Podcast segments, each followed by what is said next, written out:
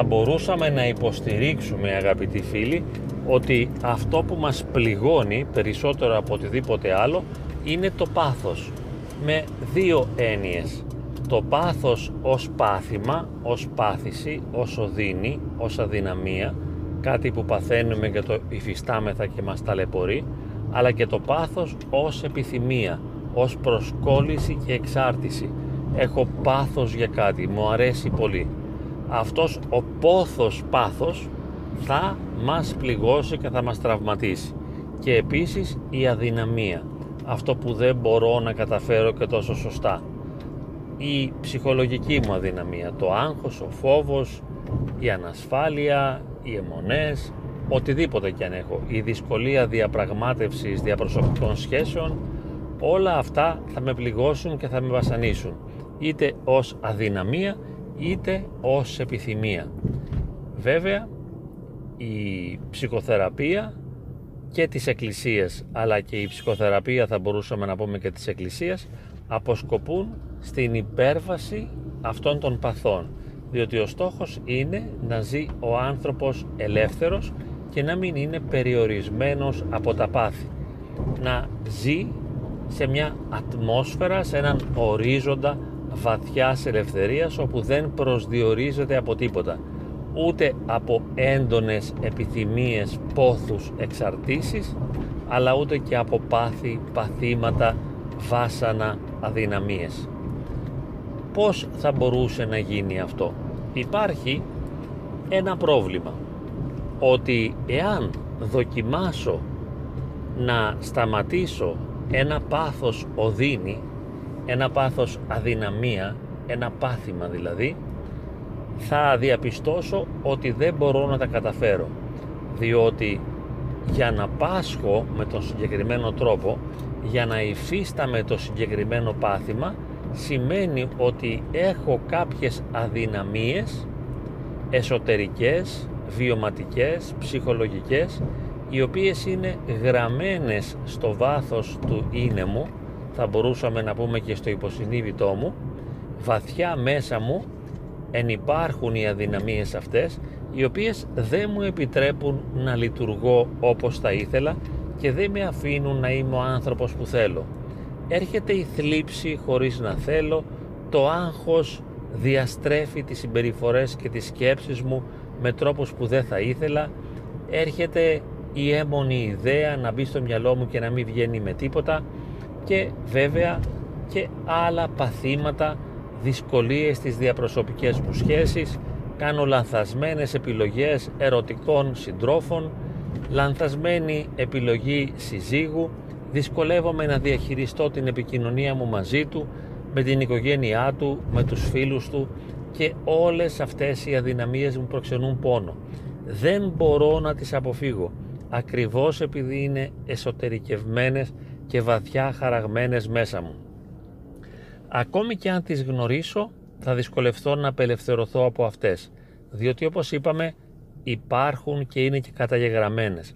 Κάθε στιγμή που παλεύω και προσπαθώ να τις ξεπεράσω για να λειτουργήσω ελεύθερα κάθε φορά που προσπαθώ να εισέλθω στο χώρο της ελευθερίας κάθε φορά που προσπαθώ να απελευθερωθώ από αυτά τα πάθη, από αυτές τις αδυναμίες βλέπω ότι αυτά είναι εκεί να με προσδιορίσουν, να με καθορίσουν. Και αν τώρα που μιλάμε, που είναι ας πούμε 9 η ώρα, ξεπερνάω το πάθος, το υπερβαίνω, το αντιμετωπίζω, δεν το επιτρέπω να με προσδιορίσει, 9 και 5 θα με προσδιορίσει ή 9 και 20 ή 9,5.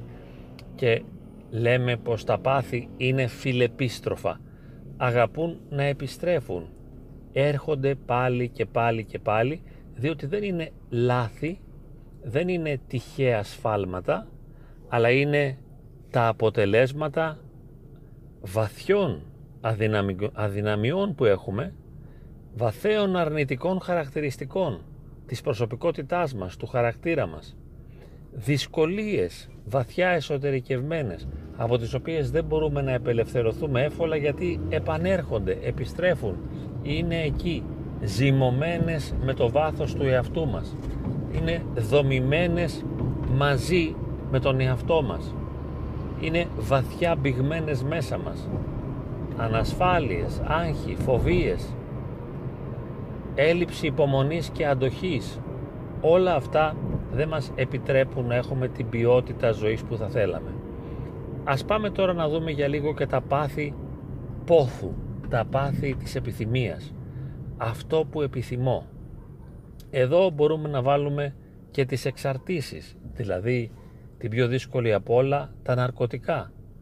Μια άλλη βαθιά ουσιαστική εξάρτηση είναι η σεξουαλικότητα. Τον έχω ανάγκη από συχνή σεξουαλικότητα ή από τον αλλάζω σεξουαλικούς συντρόφους. Εξάρτηση από τον έρωτα, εξάρτηση από τα ηλεκτρονικά παιχνίδια, εξάρτηση από τον τζόγο, εξάρτηση από ένα συγκεκριμένο πρόσωπο, ακόμα και από ένα συγκεκριμένο σύριαλ, εξάρτηση από το αλκοόλ. Δεν έχουν βέβαια όλα την ίδια σοβαρότητα, αλλά είναι συνήθειες εδώ οι επιθυμίες. Έχουν εμπεδοθεί, έχουν συνειφανθεί με την προσωπικότητά μας και παρά το γεγονός ότι δεν είναι παθήματα μας οδηγούν σε παθήματα. Αυτά τα πάθη επιθυμίες μας οδηγούν σε πάθη παθήσεις σε πάθη παθήματα που τα παθαίνουμε μετά και υποφέρουμε και στεναχωριόμαστε και βασανιζόμαστε γιατί έχουμε χάσει την ελευθερία. Γιατί δεν μπορούμε να απελευθερωθούμε από αυτά τα πάθη επιθυμίες, από αυτά τα πάθη πόθους, δεν μπορούμε να ελευθερωθούμε διότι έχουμε μάθει να αντλούμε μια στοιχειώδη χαρά, ένα στοιχειώδες νόημα ζωής, μια στοιχειώδη εγρήγορση, ένα ξύπνημα, ένα νόημα μας παρέχει το πάθος πόθος. Εάν το στερηθώ, εάν το αφήσω, εάν το κόψω, χωρίς να μπορέσω να το αντικαταστήσω με κάτι άλλο πολύ ουσιαστικό για μένα που θα με τροφοδοτήσει, θα, θα με νοηματοδοτήσει και θα με ζωοποιήσει, θα μείνω στεγνός και άδειος. Αυτό λοιπόν που φοβάται ο εξαρτημένος από τα ναρκωτικά, από το αλκοόλ κλπ. Και ο λόγος για τον οποίο δεν το κάνει είναι διότι δεν αντέχει αυτή τη θλίψη, αυτό το υπαρξιακό κενό το οποίο βιώνεται στην απουσία του ποθούμενου αντικειμένου.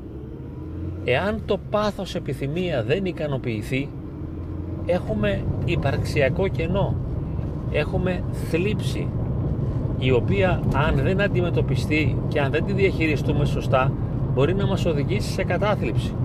Γι' αυτό θα μπορούσαμε να πούμε ότι όλοι αυτοί που ακολουθούν τα πάθη πόθους και εξαρτώνται από αυτά και ρυθμίζουν τον τρόπο της ζωής τους σύμφωνα με αυτά το κάνουν για να αποφύγουν την κατάθλιψη την οποία θα βιώσουν εάν δεν σπεύσουν να ικανοποιήσουν αυτό το πάθος, πόθο που έχει γίνει και συνήθεια.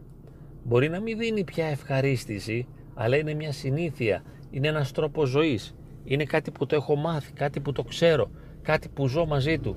Και δεν μπορώ να απαλλαγώ, διότι αν το διώξω αυτό, τι θα μείνει τελικά μέσα μου, κάτι το άδειο και το κενό, μια ερημία, μια μοναξιά, η οποία είναι ανυπόφορη. Και ακριβώς επειδή δεν μπορώ να αντέξω αυτή την ανυπόφορη μοναξιά καταφεύγω στην παρηγορία που μπορεί να μου δώσει το πάθος πόθος. Και εξαρτώμαι όλο και περισσότερο από αυτό. Και ακόμη και αν μου δίνει ουσιαστική χαρά ακόμη και αν δεν μου δίνει ουσιαστική χαρά ακόμη και αν δεν μου δίνει πραγματική ευχαρίστηση και ειδονή εγώ επιμένω να το κυνηγώ γιατί έγινε τρόπο ζωής. Στην αρχή με ευχαρίστησε. Μου έδωσε μια διέγερση, μια εγρήγορση μια ευχαρίστηση και ένα νόημα. Μετά ίσως σταμάτησε να μου δίνει χαρά. Μπορεί να μου δίνει μόνο πόνο αλλά έγινε ο τρόπος ζωής μου. Είναι αυτό που ξέρω να ζω. Είναι ο τρόπος με τον οποίο μπορώ να υπάρχω γιατί λοιπόν δεν σταματούν τα πάθη, λέμε σε έναν σύζυγο ας πούμε, άσε ρε παιδί μου την ερωμένη σου να γυρίσεις στο σπίτι σου και να φτιάξεις το σπίτι σου και ο άλλος δεν μπορεί να την αφήσει. και βέβαια έχουμε και εξαρτήσεις και κολλήματα που έχουν και κάποιοι αγιορείτες που αναφέρονται σε κάποια γεροντικά ή σε διηγήσεις Αγίων Πατέρων και αγιοριτών που μας λένε ότι ένας είχε εξάρτηση λέει με ένα ρολόι ένας άλλος είχε εξάρτηση από το σκάκι του και ένας άλλος είχε εξάρτηση από τα γραμματόσημα όπως έλεγε κάπου ο γέροντας Αθανάσιος Λεμεσού. Εξάρτηση από τα γραμματόσημα δεν μπορούσε να αφήσει τα γραμματόσημα δεν μπορούσε να αφήσει το ρολόι διότι υπήρχε μία σύνδεση και κάτι σήμαινε γι' αυτόν. Το νοηματοδοτούσε αυτό το αντικείμενο ή μας νοηματοδοτεί μια δραστηριότητα. Έχει μάθει κανείς να παίζει ηλεκτρονικά παιχνίδια. Εάν δεν παίξεις τι θα κάνει; Τον καταλαμβάνει μια φρίκη, μια οδύνη, μια κατάθλιψη. Δεν έχει βρει υποκατάστατα. Έχει μάθει με αυτόν τον τρόπο να νοηματοδοτεί τη ζωή του. Έτσι λοιπόν όταν λέμε σε έναν άνθρωπο ο οποίος είναι εξαρτημένος από ένα πάθος πόθο είναι σαν να του λέμε ζήσε την κατάθλιψη της απουσίας. Αυτού που σου αρέσει ή αυτού που σου άρεσε ή αυτού που σου εννοηματοδοτεί στερήσου αυτό που σου δίνει η ζωή και μείνε στην απόλυτη υπαρξιακή ξηρασία. Ζήσε τη στεγνότητα του είναι σου. Μείνε άδειος. Και αυτός βέβαια δεν θα μας ακούσει. Θα αναζητήσει πάλι και πάλι αυτό το οποίο θα τον τροφοδοτήσει με εκείνο το γνωστό νόημα. Εάν είναι τώρα αδυναμία και του λέμε ξεπέρασε τη δυναμία σου μη φοβάσαι μη νιώθεις μειονεκτικά έχει θάρρος και κουράγιο αντιμετώπισε τους φόβους σου ξεπέρνα τις αιμονές σου πάλι δεν μπορεί να το κάνει διότι δεν τις έχει επιλέξει. Αυτές σε εισαγωγικά τον έχουν επιλέξει. Έχουν έρθει και του έχουν φορεθεί καπέλο και δεν μπορεί να τις βγάλει γιατί είναι συνυφασμένες με τον τρόπο λειτουργίας του είναι του. Έτσι λειτουργεί η ψυχολογία του. Δεν μπορεί να τις αποβάλει. Μακάριος λοιπόν όποιος είναι απαλλαγμένος από πάθη όποιος είναι τόσο υγιής από μικρός ώστε να μην έχει έντονα και ισχυρά πάθη. Σε αυτόν που έχει και πάθη αδυναμίες μεγάλες όπως είπαμε φοβίες, άγχη, πανικούς, καταθλίψεις, υπερευαισθησίες, πτώσεις, απογοητεύσεις και βέβαια αλίμονο και σε αυτόν που έχει πάθει πόθους, εξαρτήσεις από πράγματα που κάποτε του έδωσαν μια ευχαρίστηση και μετά συνεχίζουν να τον πληγώνουν δίνοντάς του ένα φτωχό νόημα όπως είναι το αλκοόλ, τα ναρκωτικά, τα ηλεκτρονικά παιχνίδια και οτιδήποτε άλλο. Σε κάθε περίπτωση εμείς δεν μπορούμε να κάνουμε τίποτα.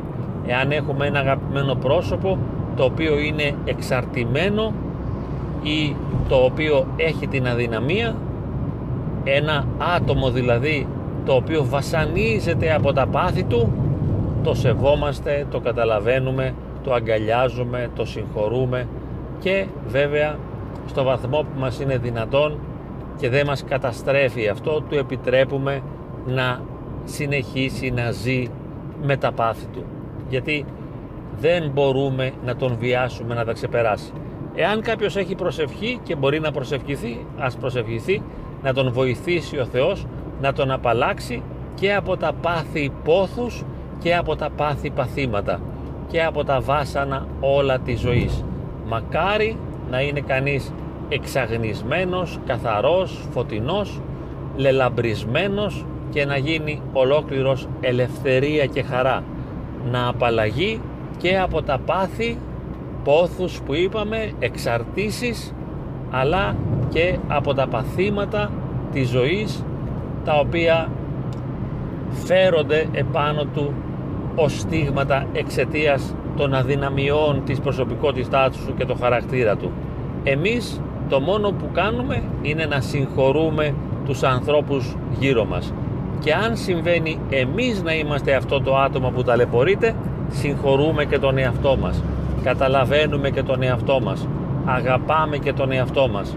Και περιμένουμε να μας φωτίσει το έλεος του Θεού. Να έλθει η χάρις του Θεού να μας δυναμώσει να δυναμώσει τη μικρή δύναμη που έχουμε ώστε να μπορέσουμε να απαλλαγούμε ή να θεραπευτούμε. Μακάρι να γίνει έτσι και να ζήσουμε μια βαθιά εσωτερική ελευθερία. Να είμαστε άνθρωποι της χαράς και της ελευθερίας. Μακάρι να γίνει έτσι.